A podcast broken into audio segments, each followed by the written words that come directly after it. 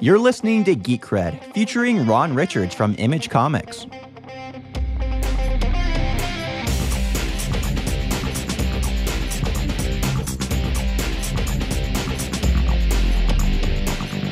Hello, Internet. I'm Steve Riekeberg, and welcome to Geek Cred, the podcast that delivers in depth, behind the scenes interviews about everything geek.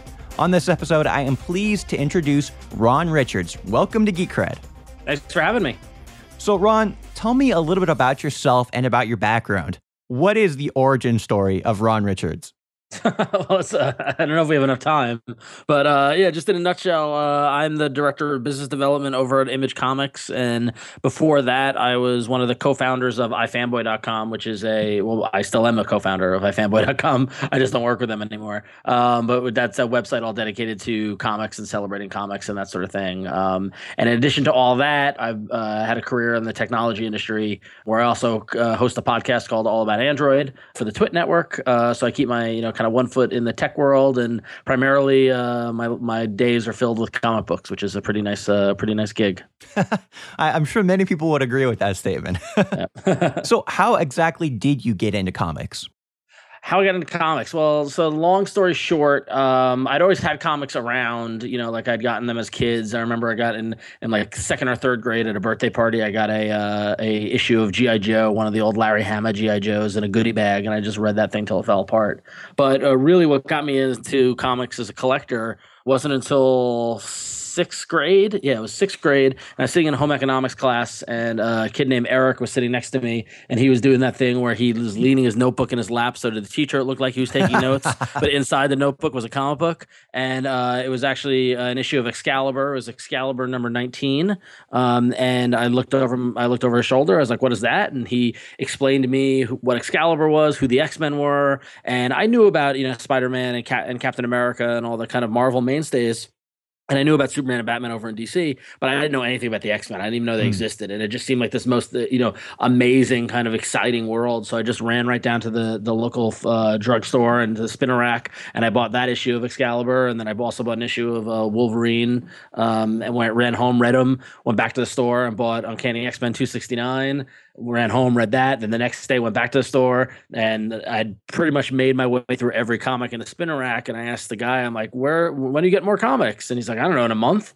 And I was like, that's, that's too long. And so, no. I, yeah, exactly. So I made my, my mother drive me to the local comic book store.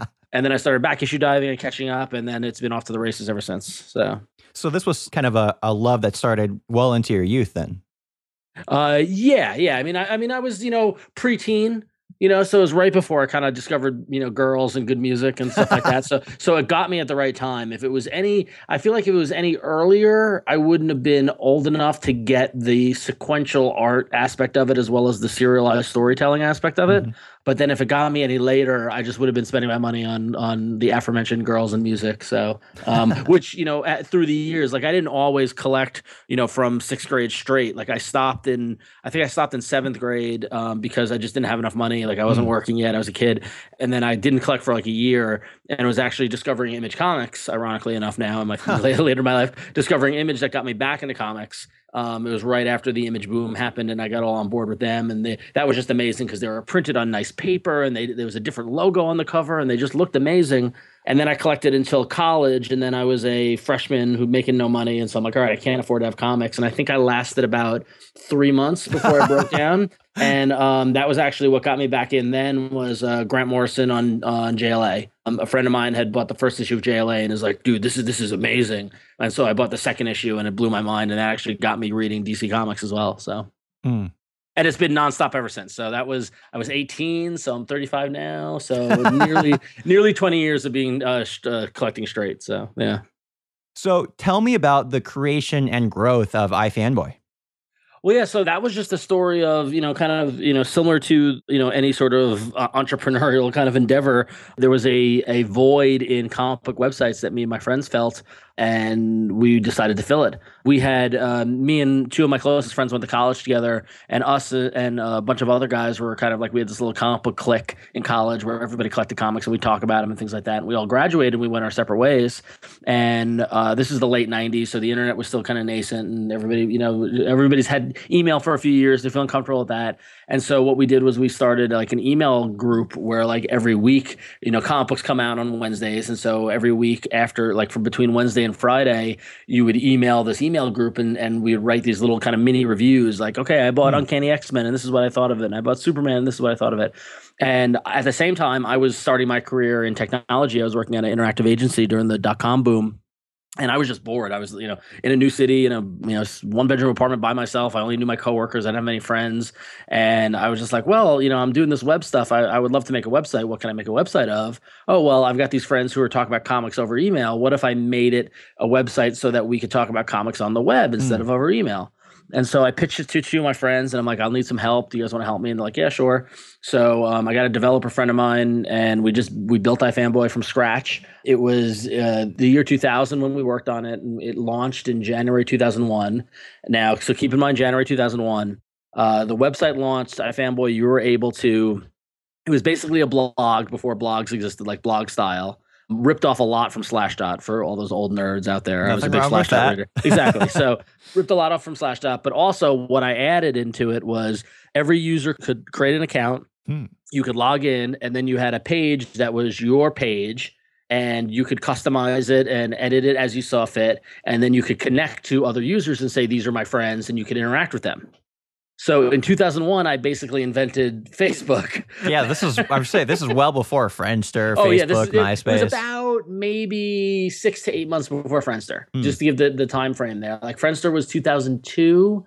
Yeah, so I guess really it was about a year year before Friendster. Didn't know what I had. Totally didn't you know didn't know what it was. And then also at the same time, those friends on that email group, um, we said, okay, guys, you know we're gonna kill this email thread. Come over to the website and we'll talk about it there. And nobody came. Aside from me and my two of my oh, friends, oh, that was it. And it was those are the dark times. We actually we had a bunch of fake accounts. So we would do a post and then I would log out and log in as a fake account and write like an arguing opinion. and then eh, like so we had all these just keeping ourselves entertained. Nobody came to the site. We got no traffic you know, but then slowly it built, and slowly we would get some more different users who weren't our fake accounts. And we actually had one user, his his handle was the dude abides, and he was a kid in Florida who like every article we posted, he commented on. And like, and we talk about how it was his favorite website, and he loved us. And and so whenever we thought about stopping doing the the site, mm. we'd be like, oh, but we can't let the dude down. So, which is I'm glad we did because uh, then several years later we had a server crash and we threw out the whole social network thing and uh, basically relaunched it as a blog or just relaunched it with movable type because the crash happened like a week before the San Diego Comic Con, which is like the Super Bowl. Ooh, that's like yeah, the worst timing. Yeah, and then what happened was the site crashed, and I couldn't get a hold of my developer. He just went MIA, and so as opposed to fixing it, I'm like, all right, I'll just relaunch it uh, under movable type, and I got that done. Like I stayed up like three nights in a row and got it all done. So, say levy. Um, so we were married to the blog format, and then um, and then in 05, uh, podcast started, and I started listening to. Um, I was a big fan of, of Tech TV, and I watched the screensavers like like a lot of other people mm-hmm. did, as as I did. Yep, exactly. And so you can relate. So after Tech TV ended, I kind of followed Kevin and Leo to Twit to Diggnation right. and discovered podcasts from there. And then it was the same situation as the website where I was, you know, bored and I was just like, well, I want to do a podcast. I want to figure this out. What can I talk about? Oh, I've got this comic book website. So I drafted my two best friends again, who I did the site with, and I was like, hey, we're gonna jump on Skype and we're just gonna talk about comics for a half an hour. Then I'm gonna release a podcast. And they were just they had no idea what it was, and so they kind of went with it. And if you go back and listen to iFanboy's first episode, you could tell we have no idea what we're doing. Um, I I don't think anyone really knew what they were doing back then. Uh, yeah, no, nobody, nobody had any clue. Yeah, exactly. And honestly, what I did was I completely, as we evolved our format, I completely ripped off um, Tom Merritt and Buzz Out Loud on CNET. I just, I wholesale ripped off their format. Um, where I was like, okay, there's gonna be an intro. We're gonna talk about a main thing, then we'll talk about some more things, then we'll take emails, we'll take voicemails, and then we're out. And like, and so my buddies who didn't listen to Buzz Out Loud, they were just like, okay, sure. And so luckily, no, there wasn't a lot of tech comics crossover yet, so nobody picked up on it. but um, so we did that and it turned out to be one of the best um, marketing things that i ever came up with that was mm. uh, completely unintended but uh, what happened was that so that was in 05 and then six months later apple added podcasts to ipods and to itunes and people started you know checking out podcasts and then we got promoted on the itunes store and then it blew up. And so people would listen to the podcast and they would hear us plug the website. So they just went to the website and, and then the website traffic increased and more people started listening to podcasts. Word of mouth spread. Next thing i know we're the number one podcast on itunes and we're dealing with so much traffic i have to change servers. And and next thing i know now we're one of the top uh, comics websites mm-hmm. out there. So uh, it's definitely been a long fun road uh, over yep. 10 years of working on it.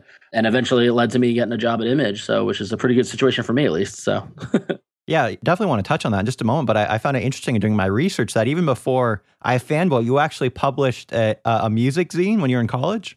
I did, I did, yeah. So that was another case of I get bored. this is this is a pattern in my life. I I, I, I think that's the way it is with a lot of creative people. I'm bored. Okay, let's go make something. Yeah, exactly. And, and basically, what happened with me was I was very into music. Um, I grew up in the hardcore punk scene in, in on Long Island in New York, and all my friends were in bands and stuff like that. And, and I can't play music. I have no rhythm. I can't dance. I can't sing. I can't. You know, I tried playing guitar. I tried playing mm. drums. I just couldn't do it. But I really wanted to be involved. And what's great about the punk scene is that there's this there, or at least there used to be this vibrant zine scene where people just you know would make zines and they'd interview bands and review records and they became kind of this local document for different scenes around the country. There was you know Maximum Rock and Roll in San Francisco and Punk Planet in Chicago, and you know um, Heart Attack in Goleta and Jersey Beat New Jersey, and you know there's so all these great kind of zines popping up, and it get, not only gave you a way to spread the word about music, but also to kind of be in touch with other people in other cities. This is before the internet or, yeah. or the internet's being born.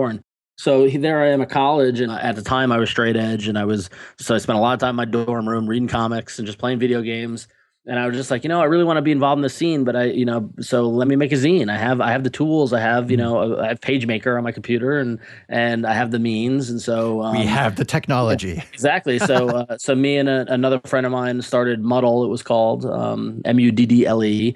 I'm horrible at naming things, as you notice between Muddle and iFanboy. I just I pick horrible names that haunt me but yeah, and so we when we started, it was a 32 page kind of crappy newsprint uh, zine, and when we ended in 02, we were doing you know like 150 to 200 pages, full color wow. cover, distributed by Tower Records, Barnes and Noble, Borders. Like yeah, it became a pretty nice business. Um, and but ultimately, you know, life got in the way, mm. and I got a real job, and and my friend moved, and it was just it just became harder to do, and so I kind of said goodbye to that, and I focused on iFanboy.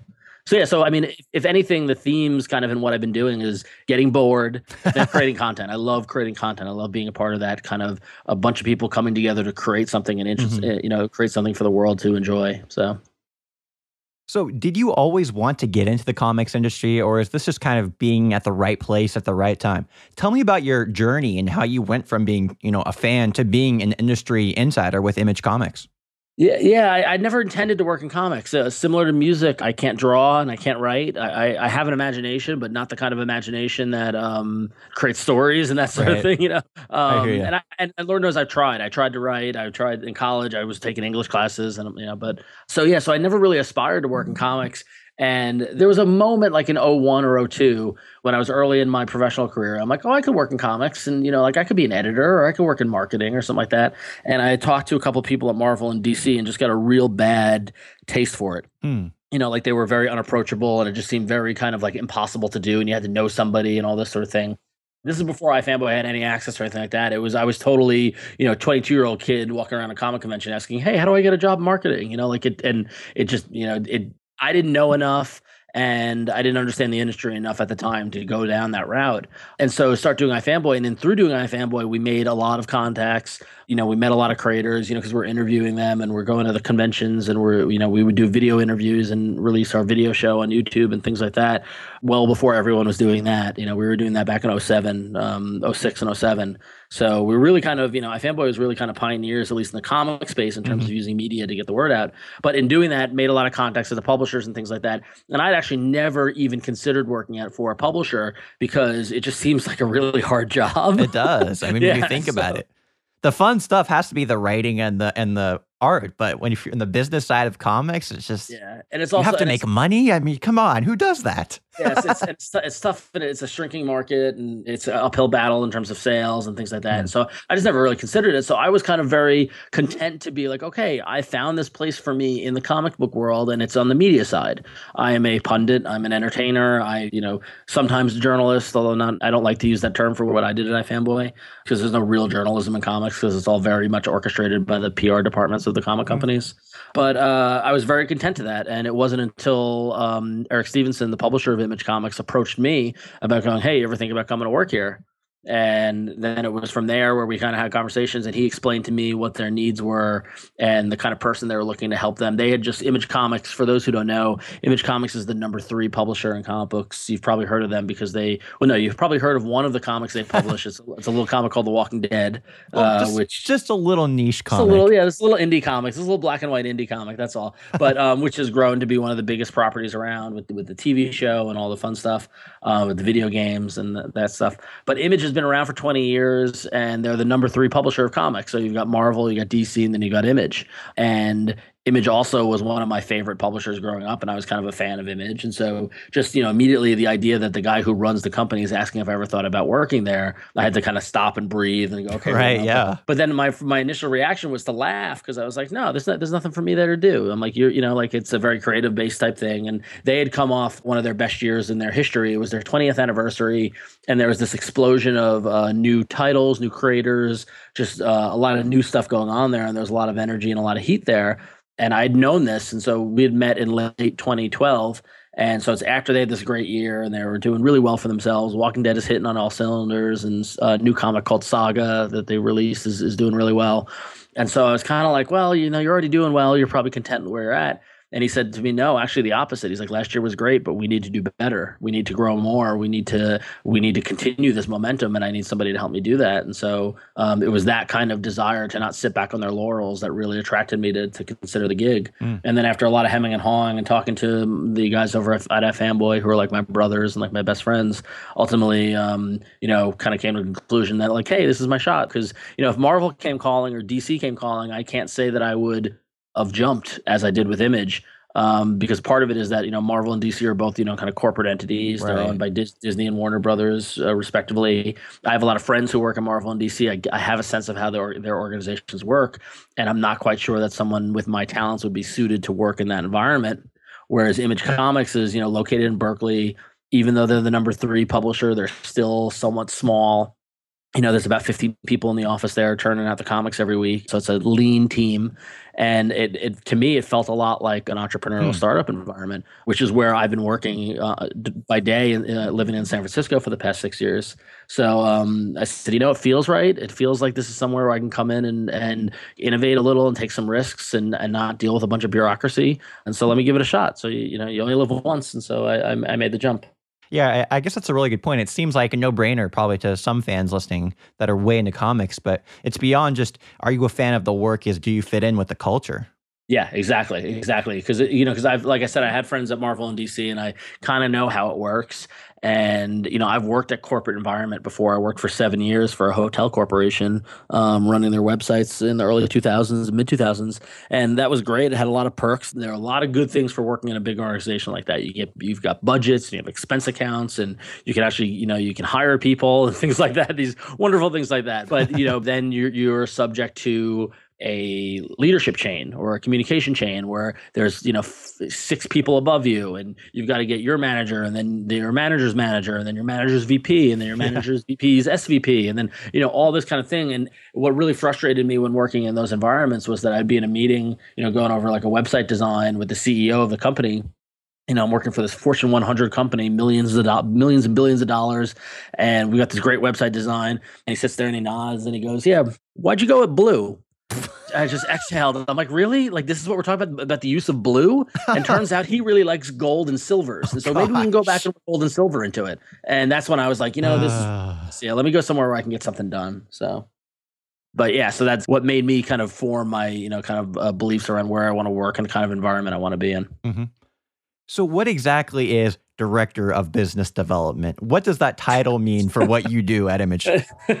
Title's kind of it's a, it's a it's little. A, it sounds so official. So yeah, no, I mean it's mainly it's kind of a catch-all. Um, mainly, mm. I'm just working on anything business related within the company. Anything that drives revenue for the company is kind of coming across my desk. So one of the main things I work with is basically what what, for all intents and purposes, is called sales but it's a, the way the comics works is different. I'm not like you know Glenn Larry, Glen Ross, you know, trying to get leads and make the sale, but rather I work very closely with uh, Image's distributor, uh, Diamond Comics, who distribute all the comic books to the comic book stores as well as Amazon and Barnes and Noble and things like that. So I work with them to make sure our products are being you know displayed correctly and organized correctly and and presented to the people who buy the comics correctly, and then as well as I'm kind of the point person for those clients, whether it's a comic book store or it's Amazon, to make sure they're getting what they need from Image in terms of information and, and giving them ammo to help them sell the comics. So that's one big piece of it. Uh, another piece of it is just general marketing strategy. I work very closely with uh, our publisher um, as well as our head of marketing and PR, and we kind of, as a team, we kind of go through our various titles and how are we positioning them, how are we going to market them, and then also somewhat involved in the creative side and like okay is this something we want to publish something we want to continue to publish? You know all that stuff is ultimately at the final uh, say of eric stephenson the publisher. Mm-hmm. but you know he's very open and he you know asks everybody in the office kind of what they think of things and it's kind of you know very open to getting feedback and making sure that all the comics that image is publishing are stuff that we can all get behind so, in addition to that, I also uh, manage uh, Image's digital initiatives. So, any sort of digital comics, whether it's on Comixology or iBooks or Amazon or or iVerse or the, all the other kind of uh, mm-hmm. options out there, are all kind of managed by myself and then I also do. Um, I'm also looking over all the web presence and all that sort of stuff for Image. And then on top of that, ad sales and any sort of uh, partnerships or business development opportunities that come up, um, I kind of handle. So pretty much, you know, I'm right there on the front line when it comes to the business side of the of the business. So. Mm-hmm, mm-hmm. So you mentioned that you're kind of the head at digital there at Image Comics. In your mind, how is the digital revolution kind of transforming how people read and consume comics? Um, well, it's really interesting. I mean, I don't know if it's a. I don't know if it, if digital is a revolution, hmm. and two, I don't know if it's transforming how people read comics at all. The way I look at it is is that uh, digital is just another sales channel. So there was a lot of concern over, you know, digital comics will they're going to drive the comic book stores out of business and you know, we're not going to have print comics anymore. It's always going to be all digital and all the, you know, and everything we know is the sky is falling. And, and that's not the case. What happens is, is that there are people who want to read digital comics and now they can. There are people who want to go to their comic book store every Wednesday and buy the issues, the single issue kind of 20 page comic books every week that come out, and they can. They're the people who want to buy the trade paperbacks or hardcover books and get them at Amazon or get them at Barnes and Noble or their local bookstore or even their comic book store, and they can. Um, we have multiple formats, and digital is just one of them. We've seen in our data that uh, a lot of people are double and triple dipping they're buying the digital issue on on their iPad so they can read it on their commute and then they go to their comic book store and buy their issues that they collect. And then when the comic gets collected into a hardcover an oversized hardcover they buy that. You know it's not really hurting things. In fact we've got data that proves that digital is growing at a similar pace as to print and it is not uh, cannibalizing from print. Mm-hmm. so if anything like i said it just it's it's maturing and just becoming another platform. Yeah, I mean, what I find really great about it is you you have that instant gratification, you know, on your on your tablet or whatever. You go to Comixology or iBooks or wherever, and you you can buy it, you can read it, but then you can buy, you know, the trade of it and have it on your shelf and show it off to your friends and stuff like that. Yep, exactly, exactly. So really, it's just a matter of it behooves us as a publisher to be able to get comics on every potential platform where people want to read comics. So if it's a storefront, if it's a digital solution, if it's some other way, if there's some other way that we don't know about yet that's not invented, I want to make sure that I can get comics on it and so that's part of the puzzle. And a lot of it is that you know there are people out there who who don't even know comic book stores still exist, and yet they go to i they'll go to iBooks and they'll discover comics there. And so yeah, so it's there are a bunch of different opportunities to grab and, and grow audience, and digital is just one of them. Now, I, have got a confession to make. Some who listen might demand I turn in my uh, geek card, but I've never been heavily into comics. It's just not something I grew up with. So, what do you say to someone like myself who might be interested in comics, but might be intimidated by all the varying continuities that are out there for some stories, or just doesn't gravitate toward the more stereotypical superhero stories we're familiar with?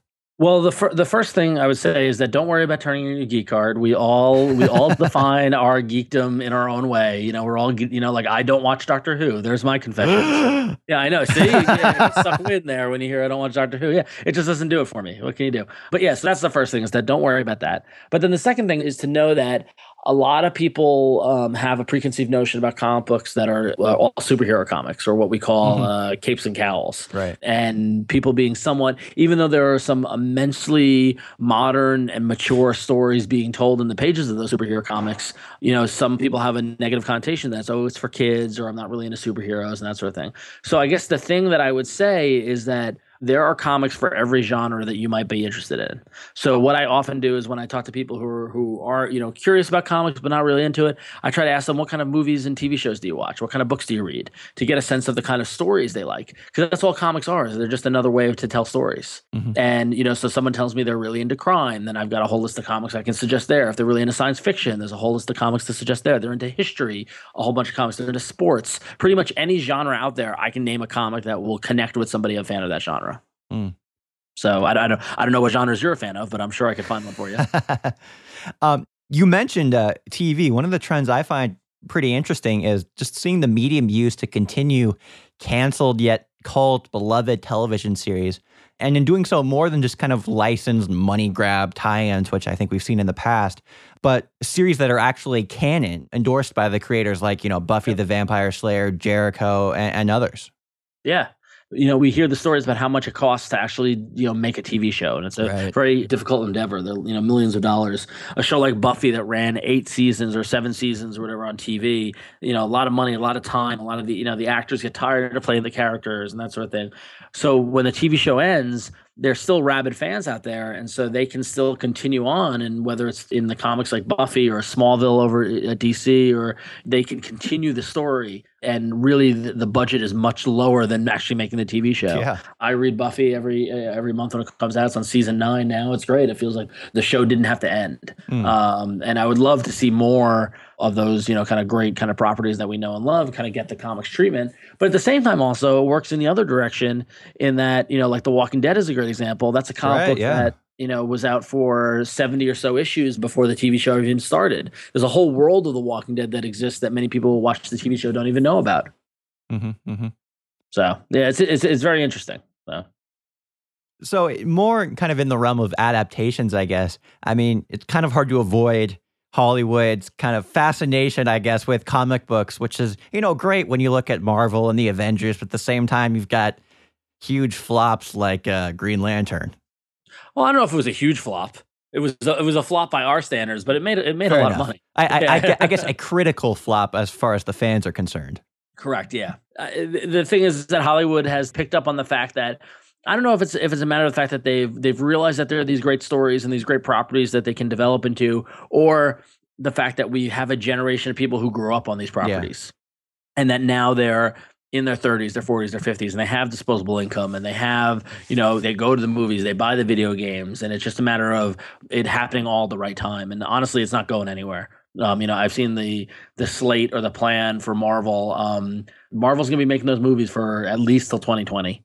Yeah. And depending on how Superman does this year, which I think probably will do better than people think, Star Trek is vibrant again. I mean, I think it's it's really you know for us geeky kind of people, it's kind of like this is like a uh, uh, what's the word I'm looking for? This is almost like Camelot. This is like our time in the sun. it's a know, great so. time to be a fan for yeah, sure. Yeah, yeah.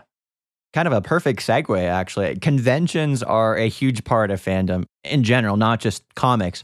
But for example, San Diego Comic Con has experienced massive growth saying that is really a huge understatement, but yeah. really seems to have kind of marginalized comics and is now dominated by Hollywood. So is Comic Con still necessarily about comics anymore? I would disagree with the belief that is that Comic Con has become this kind of Hollywood kind of thing, and it's all movies and all that kind of stuff. And and yeah, don't get me wrong, there are two hundred thousand people that descend on San Diego over a mm-hmm. five day uh, span, if you're not a person who likes crowds, it is not the place to be. Uh, so put that there. And they're in costumes and it's hot and everyone's sweaty and people smell and all this stuff. But I argue that if you're a comic fan, there is no better place in the world than Comic Con because number one, you're surrounded by you're you're at the like I call it the Super Bowl of comics. You're the Super Bowl of geekdom. You're at the heart of it all. But then what's great is that of those 200,000 people, the comic section is vibrant. And if you walk the floor of comic-con and you go through there's all the dealers and the toy dealers and there's the there's the movies and and all that stuff you get to the comic section and it becomes this almost like you know i start hearing angels sing and it's like this utopia of like this wonderful and all your favorite publishers are there and all your favorite creators are there. And you know if you're a big fan of the x-men you can just walk up to the writer and say hello and tell him how much you like it. If you like batman you just walk up to the artist and tell him how much of a fan you are and maybe he'll do a sketch for you. And it's just you know it's a a once in a lifetime event that I recommend to any comic book fan or geek fan to go to at least once hmm. because mm. it's kind of like just like you got to go to Disney Disney World. You just right. got to go. You got to see what it's like. You got to see the spectacle once, mm-hmm. and it really is a great place for comic fans. You got to know where to look. You got to know where to find it, though. That's the thing is that it's it, whereas it used to be the only thing at Comic Con now you got to seek it out. And even as I say that, I realize, you know, I, I said, you know, it used to be the only thing at Comic Con was comics. That's not even true, too. The first marketing effort for Star Wars in the 70s before the movie opened was they went to Comic Con. Hmm.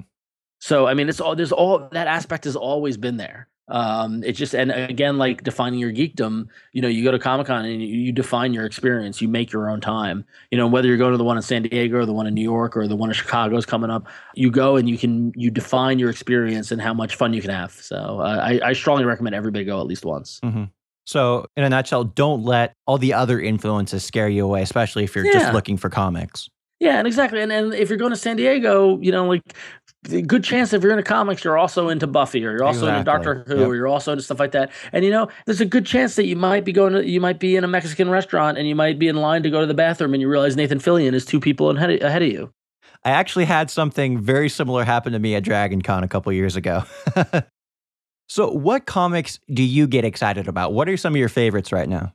Well, I'll be a company man, and I'll, I'll uh, kind of praise some of the stuff that we're doing in Image, which I, which I was a fan of before I was a company man. Right. But um, of course, The Walking Dead continues to be great.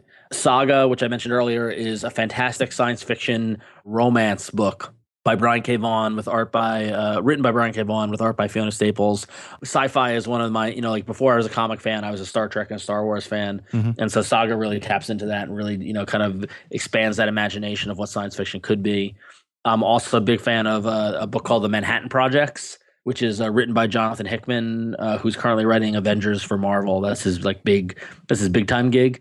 But mm. Manhattan Projects, his indie kind of creator owned project with art by Nick Pitarra.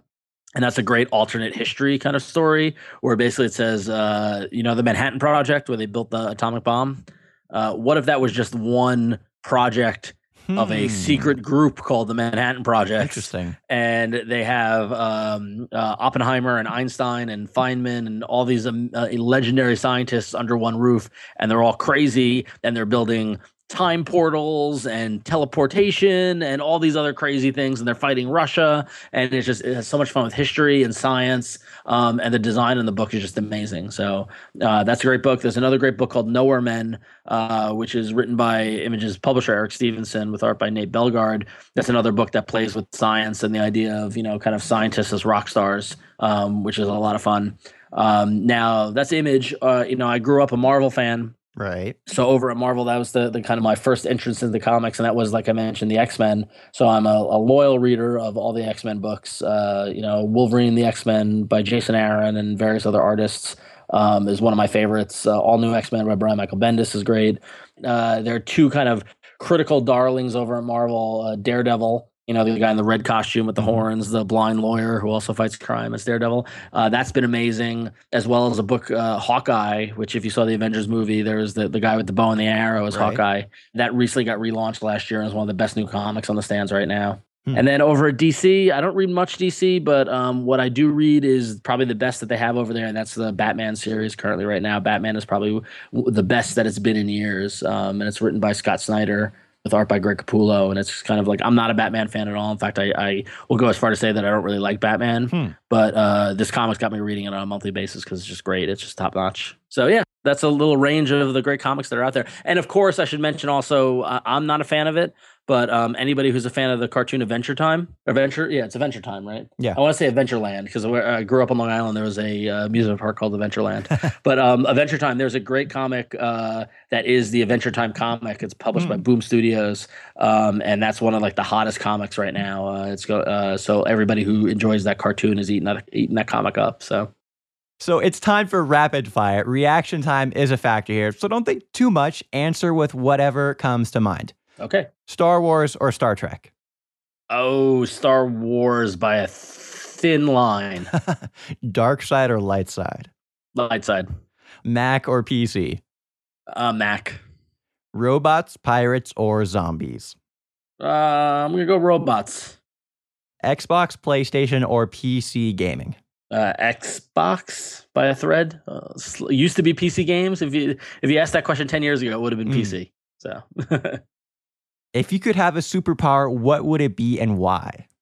Uh, teleportation, so I can get anywhere I want to be at the blink of an eye because I'm tired of having to wait six hours to be in New York City Eh, or as someone who lives in Los Angeles area, I can totally identify with that. Hey, no yeah. traffic. Woohoo! Exactly, exactly, exactly. I can sleep in instead of getting up an hour early to, you know, fight rush hour. Or hey, I can meet my friends who live on the east side for a drink when I'm already over here in Santa Monica. Exactly. Like just, yeah, yeah, exactly. So. so would you use it to fight for good or for your own ends? Oh, for my own ends. Completely honest there. No oh, hesitation. Yeah. No hesitation at all. What is your favorite science fiction curse word?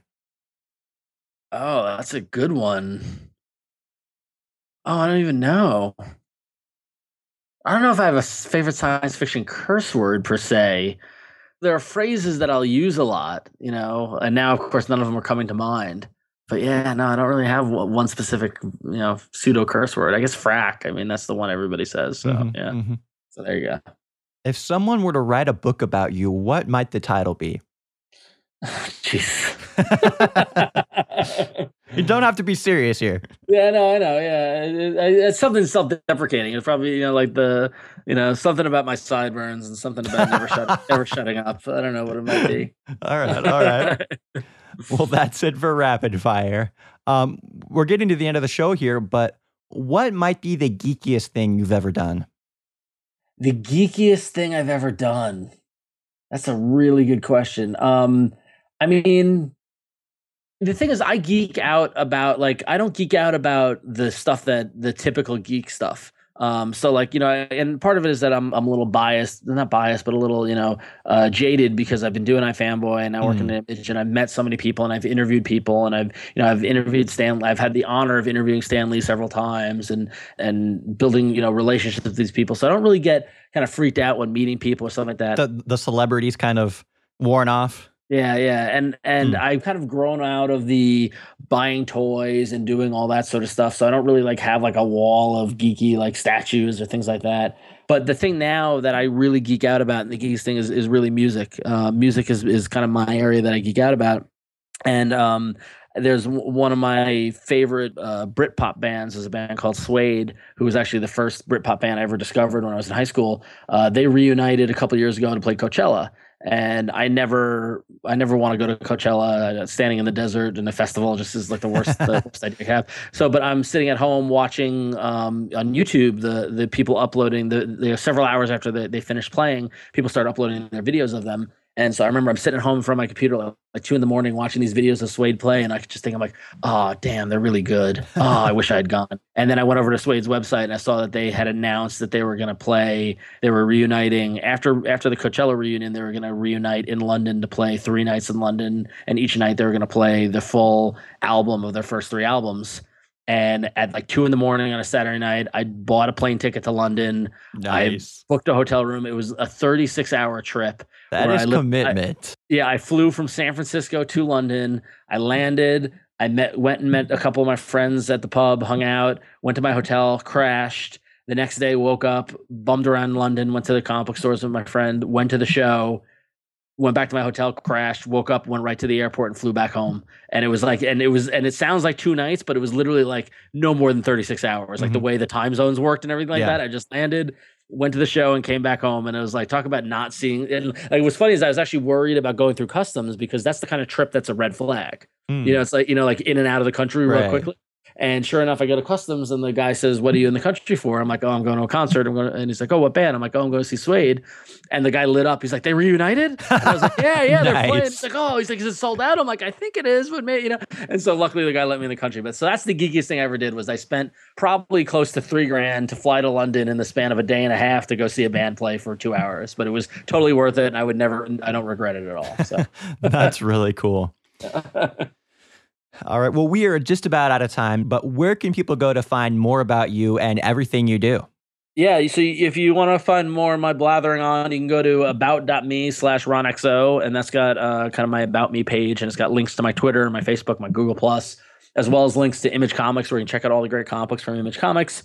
And if you are into Android phones and the whole Android ecosystem, you can go to uh, twit.tv slash AAA, or that's twit.tv slash AAA and uh, there you can check out All About Android, the show that I co-host every week uh, with uh, my my tech friends, talking about Google and phones and apps and fun fun stuff like that. Yep, so. something I wanted to touch on, but we just ran out of time, unfortunately. But thank you so much for talking with me, Ron. You've definitely got some geek cred.